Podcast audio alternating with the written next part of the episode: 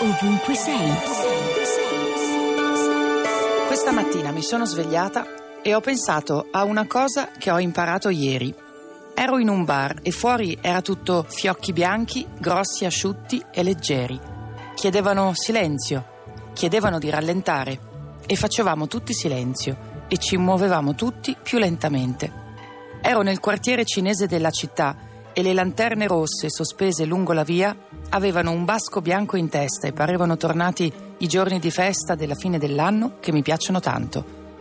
Ad un certo punto ho chiesto alla signora cinese del bar come si dice neve nella sua lingua. Lei me l'ha detto.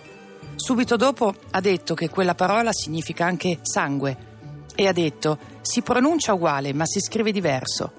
Allora mi è venuto in mente un film in cui due donne combattono sotto una nevicata e il colore rosso del luna si mischia al colore delle lacrime bianche del cielo. E poi siamo rimasti lì, zitti, e a stringerci dentro i cappotti e i guanti e a guardare fuori dal vetro.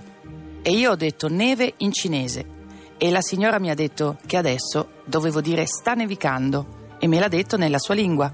E io lì a ripetere sta nevicando in cinese, prima ad alta voce e poi tra me e me, senza fare rumore ed era bello. Radio 2, ovunque sei.